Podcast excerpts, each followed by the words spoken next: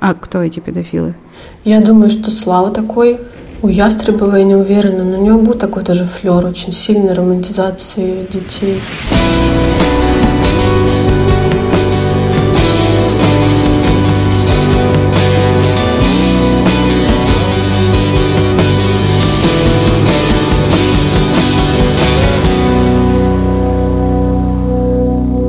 Привет, это ученицы, спинов подкаста «Дочь разбойника». Сейчас вы включили четвертый эпизод, я хочу сказать вам спасибо за то, что вы с нами. Еще я хочу сказать спасибо героиням этого подкаста Аше Комаровской, Свете Ястребовой и Маше Гончаровой. Наше расследование вряд ли состоялось бы без их расследования. Маша, Света и Аша собрали кучу материала, фотографии, переписки, документы, скриншоты. Вы можете посмотреть на них на сайте, ссылка на который есть в описании этого эпизода. А еще они сделали таблицу, которая называлась «Девочки Саймона». В ней были контакты девушек в разные годы, состоявших в отношениях с Евгением Тарановым. Многие из них стали героинями подкаста, который вы сейчас слушаете – в этой таблице была вкладка, которая называлась «Другие кейсы». Сначала я не обратила на нее пристального внимания, просто потому что мне не верилось, что в уважаемой институции, в которой в разное время преподавали и учились достойные люди с прекрасной репутацией, может оказаться больше одной паршивой овцы. Однако почти в каждом интервью всплывали все новые и новые имена мужчин и истории про их злоупотребление. Когда я приехала, первый раз на ЛЭШ. Я тогда общалась с э, девочкой на два года меня постарше, мне кажется. Говорит Анна Лемза. Ее первый ЛЭШ был в 2003 году. То есть, получается, ей там было 15-16. Ну, в моем понимании, встречалась с э, одним из преподавателей. С одной стороны, разница в возрасте меня смущала. В моей картине мира это не выглядело сильно нормальным. С другой стороны, я понимала, что ну, девочка умная, она довольно взросленькая, способна за себя решать, и вроде как никакого насилия, чего-то такого не происходит. Все выглядело как какая-то история по обоюдному согласию. Но это вот, собственно, история про Сережу Ястребова. Сереже очень много теплых чувств, потому что мы были друзьями. Он очень неуверенный в себе человек, очень умный, очень интересный, очень некрасивый. Ну и, и, я так понимаю, этим довольно сильно травмированный. Этот эпизод про Сергея Ястребова. Писатель-фантаст, научный журналист, зоолог, выпускник биологического факультета МГУ, бывший преподаватель школы «Интеллектуал», лауреат премии «Просветитель-2018» в номинации «Естественные и точные науки» за книгу «От атомов к древу. Введение в современную науку о жизни» и многие годы преподаватель летней экологической школы. Сергей Ястребов старше большинства героев этой истории. В 2003 году, когда у него был роман со школьницей, о котором только что рассказала Анна Лемза, ему было уже 28 лет. И этим романом его интерес к школьницам, к несчастью, не ограничился. Сергей Ястребов во многих ситуациях вел себя эксцентрично. Вот как вспоминает его лекции Света Ястребова. Сергей и Света – однофамильцы. Он мог, например, разбить указку об стол это бы уже было уже в 2010 году, как раз мы вспоминали недавно с э, друзьями, ему не понравилось Ястребову, что пришло слишком мало людей на его лекции. Он пол пары говорил по этому поводу, что вот вас слишком мало. Потом он разбил указку об парту, за которой сидели школьники. А вот как вспоминает своего коллегу по кураторству Сергея Ястребова Анна Алексеева. Она ездила в экологические школы с 2005 года. Сережа Ястребов очень любит умных девочек. И я, не знаю, на 99% уверена, что он никого не трахал, потому что он отлично справлялся сам с собой. Но проявлять какое-то такое увлечение юной умной дамой, это я очень часто наблюдала, так как мы были совместно кураторами, и я договорилась с самой собой, что я просто буду следить, чтобы это не переходило на какие-то такие тактильно-физиологические уровни. А пока они общаются, ну окей, ну общаются, ну нравятся человеку умные маленькие девочки, окей, разговаривай с ними. Но иногда, в общем, все эти разговоры, они приводили к какому-то такому полуманипуляционному какому-то тону, и Ястребов иногда посылал девочку нахуй, девочка от этого расстраивалась. Э, в общем, были такие ситуации, и я как-то пыталась мягко объяснить э, Сереже, что, наверное, так делать не стоит, но что он, конечно же, говорил, что там она сама дура. Мы часто курировали на весенней школе, на ВЭШ, восьмой класс совместно.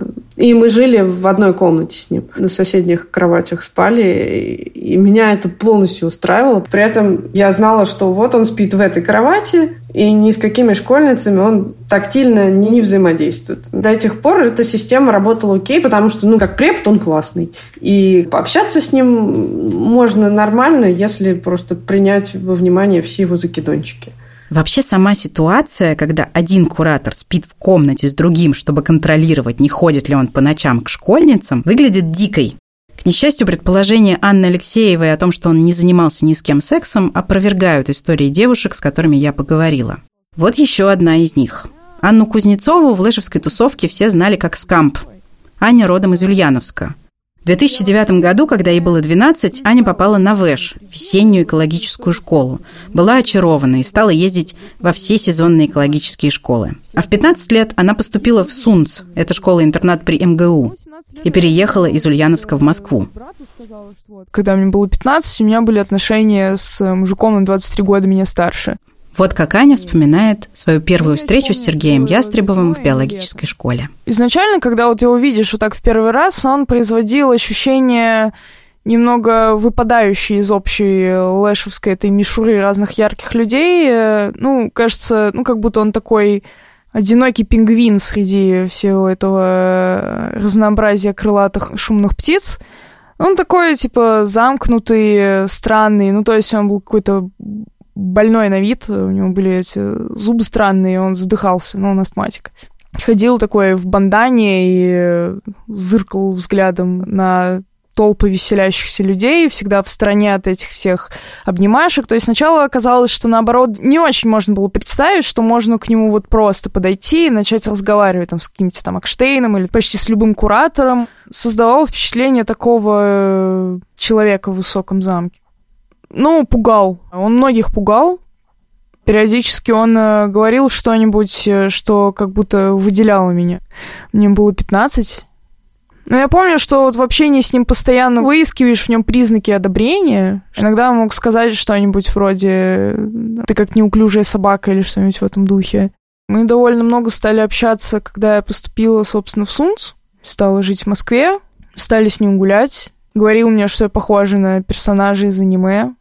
Но он постепенно как-то начинал какие-то прикосновения, как бы такое подогретое вот это вот, ну, желание одобрения. Ну, в общем, э, были весьма вызывающие какие-то сложные, интересные ощущения прикосновения. Потом приходила к нему в гости по воскресеньям. Ну, девственность я, слава богу, не с ним потеряла. Но э, впечатление от орального секса он для меня э, изгадил лет на 10, это правда. Он занимался с вами оральным сексом, когда вам было 15 лет? Там был момент в 16 лет, в конце 10 класса. Я пришла к нему в гости, начал меня как-то обнимать, прижимать, лезть под футболку.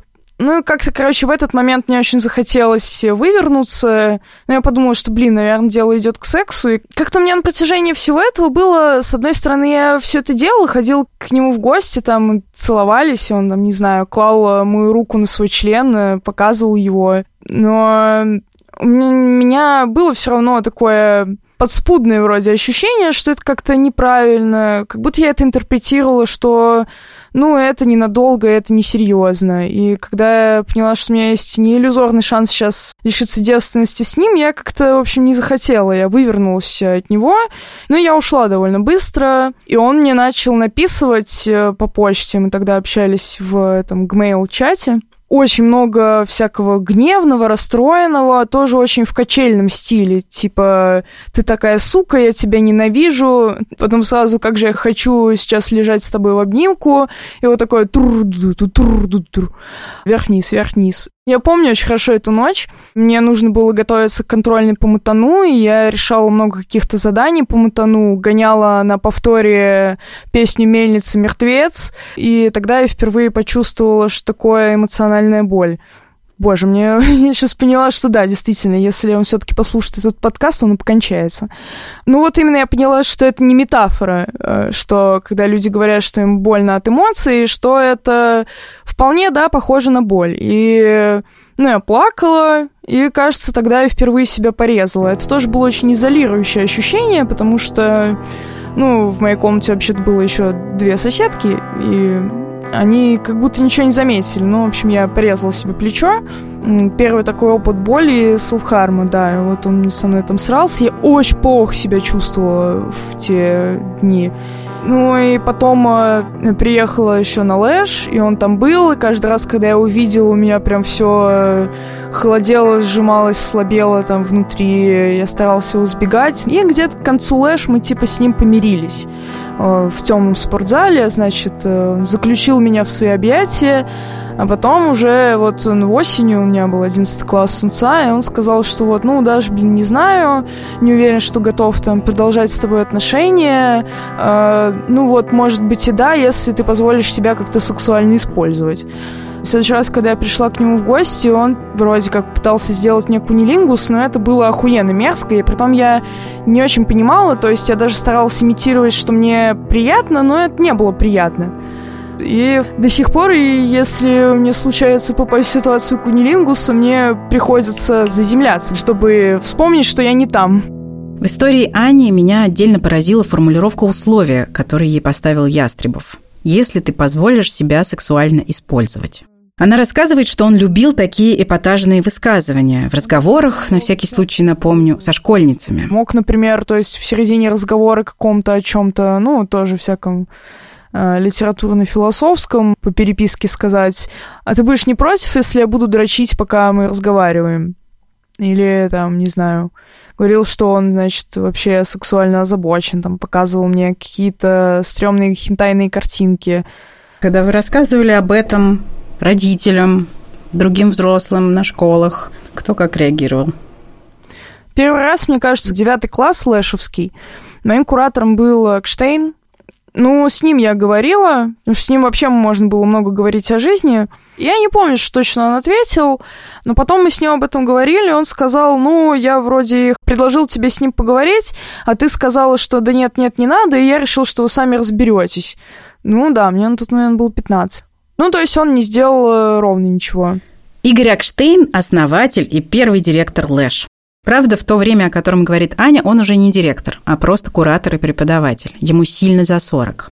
Знаете, я хорошо помню себя подростком. Мне нравилось, когда старшие обсуждали со мной важные для меня вещи, рассказывали о своем опыте, общались как со взрослой. Я думаю, что Ане и другим девушкам тоже нравилось, что мужчины с научными степенями, авторы книг и признанные эксперты в своих областях делают вид, что общаются на равных с ученицами средней и старшей школы. Но на равных ли на самом деле шел этот разговор? Я думаю о том, как поступила бы я, если бы ко мне пришла знакомая девушка 15 лет и рассказала о своих отношениях со взрослым мужчиной, а потом попросила бы не вмешиваться. В 2013 году Сергей Ястребов перестал работать преподавателем биологии в школе «Интеллектуал». Вот как это произошло. Это тоже школа-интернат, но для москвичей. Прикол ее в том, что она через забор от Сунц. То есть они очень рядом. И, в принципе, я туда ходила на всякие там факультативы, просто там пообщаться. И я пришла туда, и мы с Ястребовым тусили в школьной библиотеке, и что-то он меня обнял. Ну, то есть буквально ничего прям у КРФного, но он меня обнимал. И, видимо, кто-то это увидел. Ну, он просто написал мне через какое-то время, что, видимо, нас кто-то увидел в школьной библиотеке, и вот э, меня просит уволиться. Какую же огромную вину я чувствовала в этот момент. Просто я так была расстроена. Очень виновата себя чувствовала. То есть школы, в которых слишком интимный контакт преподавателя со школьницами смущает руководство, все-таки существуют. Я спрашиваю у Ани, как ей удалось закончить эти отношения. Не помню, почему я пришла к такому решению, но я его заигнорила. Ну, просто перестала отвечать ему на сообщения. Тоже вот это вот, знаете, суета, сессия вот это вот, ну, у нас студенческий был формат, вот это вот весеннее, крики стрижей, и я сижу, и там какой-то красивый закат, и вижу, что он мне присылает просто пачками сообщения капсом. Скажи хоть что-нибудь. И они приходят, приходят, и тогда я просто почувствовал некоторое удовлетворение от того, что он мне их шлет, а я хорошо провожу это время без него. В какой-то момент он мне написал, жаль все-таки, что ты не потеряла со мной девственность, я думаю, это было бы справедливо. Я подумала, «Хм, ну вот мне как раз это и не жаль. Возможно, единственное, что мне не жаль в этой истории. Я спрашиваю у Ани, как она сейчас относится к этому опыту. У меня за последний год, наверное, произошло очень много изменений в лучшую сторону. У меня появились по-настоящему теплые, дорогие мне отношения, у меня появилась интересная работа, я там в магистратуре учусь. И вообще, в принципе, я улучшилась. Стала лучше осознавать, как-то интериоризировала любовь э, близких людей ко мне, стала себя больше любить. Мне все равно больно натыкаться на мысль о очень невеликой доли контроля в этой ситуации. Наконец-то он для меня жалкий. Я раньше могла, ну, как-то подшучивать, но раньше все равно он был какой-то большой и темной фигурой, такой э, наводящий трепет. А сейчас я понимаю, что он, ну, омешка сопливый. Я думаю, что он просто никогда не преодолевал э, кризисов. Он их просто закапал в отрицание.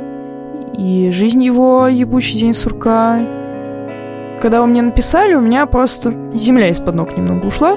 И мне потребовалась долгая пешая прогулка под э, проливным дождем и полтора дня, чтобы с помощью приобретенных мной за этот э, год навыков саморегуляции понять, что, в принципе, особо жизнь моя не изменится от этого всего. И земля из-под ног не уходит. И все, что у меня уже есть, оно и так есть. Независимо от того, расскажу я или нет. И это стало, ну, примерно как история про то, как я блевала с балкона 28 этажа после того, как первый раз попробовала сигару. Ну, то есть, кринж, но yes, I'm cringe, but I'm free. Ну, то есть, э, я чувствую, будто что это теперь особо не определяет меня, что я даже и сексом могу нормально заниматься, что я не чувствую, например, что весь секс это обязательно какая-то субмиссивная мясорубка для меня, в которой я ничего не чувствую. Что меня можно любить, что меня можно принимать и без этого.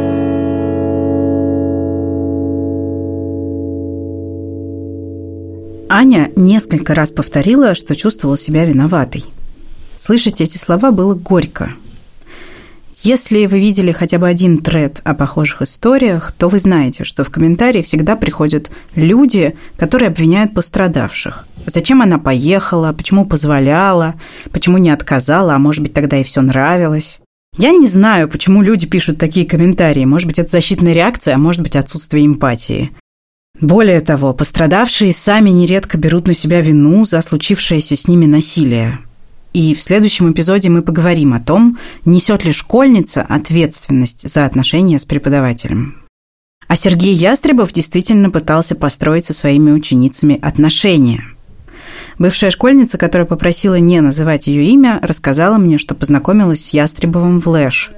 Также он преподавал в Московской школе «Интеллектуал», где училась эта девушка. Там Сергей начал ее преследовать. И про этого человека было известно, что он очень много общается с э, девушками моего возраста, серии там 13-15 лет.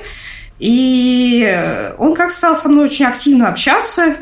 И мне это не нравилось. Он э, там часто меня останавливал в коридоре, подходил и начинал какие-то со мной беседы. Он мне писал какие-то сообщения бесконечные. Общий ключ был такой, что он гениален, что вот я и другие девушки, они очень глупые, но, несмотря на это, ему как бы приятно с нами общаться почему-то. И как бы это должно нам льстить. Например, вот такое сообщение мне написал, сейчас я нашла. «Э, «Я тебе не пишу сейчас, потому же, почему животные не любят возвращаться в место, где им было больно. Потому что я с ним общалась как бы максимально ровно, мне было 13 лет, я вообще не очень понимала, что этот дяденька как бы хочет, или он другое. Одной из своих лекций Давид Гильберт э, сказал – Каждый человек имеет некий определенный горизонт. Когда он сужается, становится бесконечно малым, он превращается в точку. Когда человек говорит, это моя точка зрения, это о тебе. Это не домогательство прямым текстом, да, но это какое-то странное построение отношений с ребенком. И мне тогда это было как бы сильно некомфортно. Был еще случай, когда он меня позвал к себе домой. Я участвовала в Олимпиаде, и там был какой-то у меня вопрос, связанный с его предметом. Ну, мы сначала обсудили этот э, вопрос, потом что-то мы стали пить кофе, что-то мне задавал какие-то вопросы, показывал какое-то свое творчество, еще что-то. Потом он вышел, и зашла его мама. И мама стала со мной разговаривать, и я поняла, что как бы и она, и на самом деле он, они воспринимают меня как там девушку, которая к ним пришла посидеть, а не как э, школьницу, которая там пришла с каким-то вопросом к учителю. Вот. То есть мама мне стала рассказывать, как он хороший, там, как, в общем, это, надеюсь, что какие-то отношения возникнут, еще что-то, в общем. И это меня тоже как-то немножко шокировало. Я поняла, что и он, на самом деле, наверное, тоже как-то так это воспринимает. Вот. И он мне писал очень много каких-то злых сообщений из серии, что я тебя сторонюсь, потому что я тебе не нравлюсь, что-то я не собираюсь меняться, прости, если я тебя разочаровал, как ты сейчас ко мне относишься, отношусь ли я к тем, кто тебя раздражает, э, у нас уже все похерилось, у меня сорвало крышу, это не лечится, пи***ц. Для меня это было каким-то давящим, неприятным опытом, и я потом как-то просто постаралась с ним не общаться, но я так понимаю, что было много историй про других девушек, которые тоже были с ним в каких-то подобных, насколько я понимаю, взаимоотношениях. Мне бы, конечно, хотелось, чтобы такой человек с детьми не работал. Ане Бойко было 15 лет, когда Сергей Ястребов стал проявлять к ней интерес. В летней экологической школе Ястребов был куратором ее класса. Как ты поняла, что его интерес к тебе не исключительно как у старшего товарища к ученице? Это очень хороший вопрос, потому что я очень долго этого не понимала об этом человеке ходила такая слава, человека, у которого все время какие-то трудности со школьницами, относились к этому иронически. Ну, в общем, я не думала, что меня тоже касается. А что значит трудности как... со школьницами? Ну, что он постоянно мутит с какими-то школьницами, у него, не знаю, из-за этого какие-то проблемы психологические. И ты думала, тебя это не коснется? Ну, да, я думала, что, ну, как бы вот он общается со мной, вот он общается там с моей одноклассницей, вот он общается с моим одноклассником. И как бы ни у кого никаких сложностей нет. Ну, мне было немножко не по себе от общения с этим человеком. Мне кажется, что у очень многих людей, даже во взрослом возрасте, бывает такая проблема, что им очень сложно сказать «нет». Особенно, если это кто-то, не знаю, там, твой начальник или даже твой какой-нибудь знакомый. Ну, то есть он же вроде как не сделал тебе ничего плохого. Ну, вот почему бы и не пообщаться. И мне кажется, что в каком-то подростковом возрасте это было очень большой моей проблемой. Нельзя просто не знаю, посылать взрослого человека, который к тому же твой куратор, к тому, к тому же, который вроде как не сделал тебе ничего плохого, он сначала вроде как открыто не домогался к тебе. И ваше общение, оно в каких-то рамках цивилизовано. Потом уже, когда начались какие-то такие вещи, которые меня прям конкретно смущали, то, ну, вроде как уже это, можно сказать, твой друг и какой-то там близкий человек, и который тебе говорит, что ты для него самый близкий человек, и уже вроде как-то ты в это все оказался ввязан, и уже вроде как сказать нет еще сложнее. Он предлагал мне прочитать Маркиза де Сада, но сетовал, что вот там очень много порнографических вставок, и предложил отредактировать Значит, для меня, по-моему, Жустину без этих порнографических вставок, оставив только философские фрагменты. Это, с одной стороны, наверное, мило, а с другой стороны, крипово. Он сообщил мне о том, что его интерес ко мне не столько платонический, сколько эротический. Меня это очень смутило, но я не очень понимала, что делать. Ну, ты сказал? Да. Ну, я поняла, что я оказалась среди этих несчастных школьниц, которые оказались в близком кругу этого человека. Это произошло, получается, как-то без совершенно твоего желания. Не было какого-то, извини за вопрос, влечения, да? Да, да, да. Тогда это было так, что, с одной стороны, я вроде как не очень хочу в этом участвовать, а с другой стороны, меня в это как-то втягивают. Ну, просто ни, ни в какой момент тебе неудобно не сказать «нет» потому что это будет выглядеть как-то некрасиво, как будто ты какой-то, не знаю, там, агрессивный или злой. Ну, в тот момент, когда он мне сказал, что его интерес не только платонический, наверное, я сказала ему что-то резкое, что мне это неприятно, но, наверное, я сказала это недостаточно убедительно. Ну, он спрашивал, например, занимаешь ли я мастурбацией. Возможно, ему нравилось какое-то смущение, которое он вызывает у собеседников. Возможно, он думал, что я очень люблю мастурбировать и хотел бы присоединиться к нему. Возможно, он думал, что это как-то взаимно. На самом деле, при том, что я помню очень мало деталей, вообще я очень хотела рассказать хоть что-то об этой истории, чтобы какие-то другие дети и взрослые понимали необходимость умения говорить «нет» и того, что ты не обязан терпеть какие-то приставания других людей, даже если они взрослые, даже если они твои преподаватели, даже если тебе очень неловко. Самое сильное впечатление в этой истории на меня оказало то, что в какой-то момент он сообщил мне, что если я с ним пересплю, то он покончит с собой. И тебе там 15 или 16 лет, человеку хорошо за 30, и он пытается на тебя возложить ответственность за свою жизнь. Мне хватило смелости и ума сказать, что это его право. Мне кажется, это самое лучшее, что я могла в этой истории сделать. Но мне было очень страшно. Я считаю, что это самое плохое, что он делал по отношению ко мне. А как вы разошлись? Ты просто перестала ездить на школу? Я перестала ездить на школу, но мы сейчас с кем-то шутим, знакомый кто знает про эту историю, что я просто выросла и перестала быть ему интересна. Одна из героинь этого подкаста, бывшая школьница Света Ястребова, долго состояла в переписке со своим однофамильцем Сергеем Ястребовым. В сообщениях Сергей называл Свету другом. Света дала мне прочитать эту переписку, и от некоторых эпизодов в ней меня охватил ужас. Я процитирую эти сообщения, потому что я считаю их важными для моего расследования. Вот что Сергей писал Свете в 2010 году. «Раньше я боялся, что меня выгонят из интеллектуала за аморальное поведение. Сейчас уже этого как-то не очень боюсь». «Что за поведение у тебя там было?» – спрашивает Света. «Ну как?» – отвечает Сергей. «Эротическое общение с некоторыми школьницами». А вот еще одно сообщение, которое Сергей отправил Свете. Моя социальная активность в Лэше процентов на 80 объясняется тем, что это процесс поиска потенциальных сексуальных партнеров.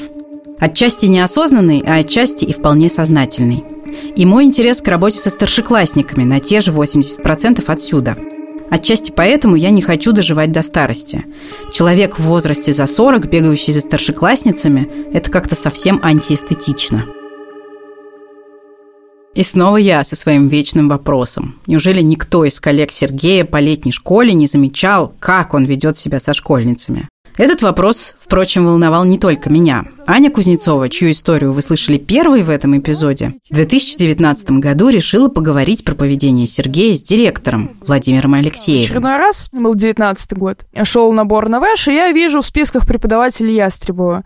И я собралась с духом и написала Володе. Мне очень страшно тебе об этом писать, но мне кажется, что я должна. Ты в курсе, что Ястребов имеет тенденцию мутить со школьниками? И он мне ответил, да, я в курсе, а что-то такое сейчас происходит? Я говорю, нет, но происходило еще, когда я приезжала преподавателем, то есть там году 18-17, что-то такое. И он мне ответил, что на лэш его не будет точно, что сейчас ничего такого, он больше так не делает. А здесь, то есть на Вэш, он работает и только работает, и делает свою работу очень хорошо. И что без него Вэша бы просто не было, потому что, значит, мы программу не вытянули. Я, по-моему, ничего не ответила на это, просто как бы молча охуела, но заскринила раз пять, на всякий случай, чтобы у меня был на это реально заверенный скриншот. В следующем эпизоде я хочу поговорить об ответственности взрослых перед подростками. Как и почему у некоторых людей возникает влечение к детям и подросткам? Что такое возраст согласия? И почему, когда мы говорим об интимных отношениях преподавателей и учениц, имеет значение не только разница в возрасте, но и разница в статусе? Это были ученицы. Пятый эпизод уже ждет.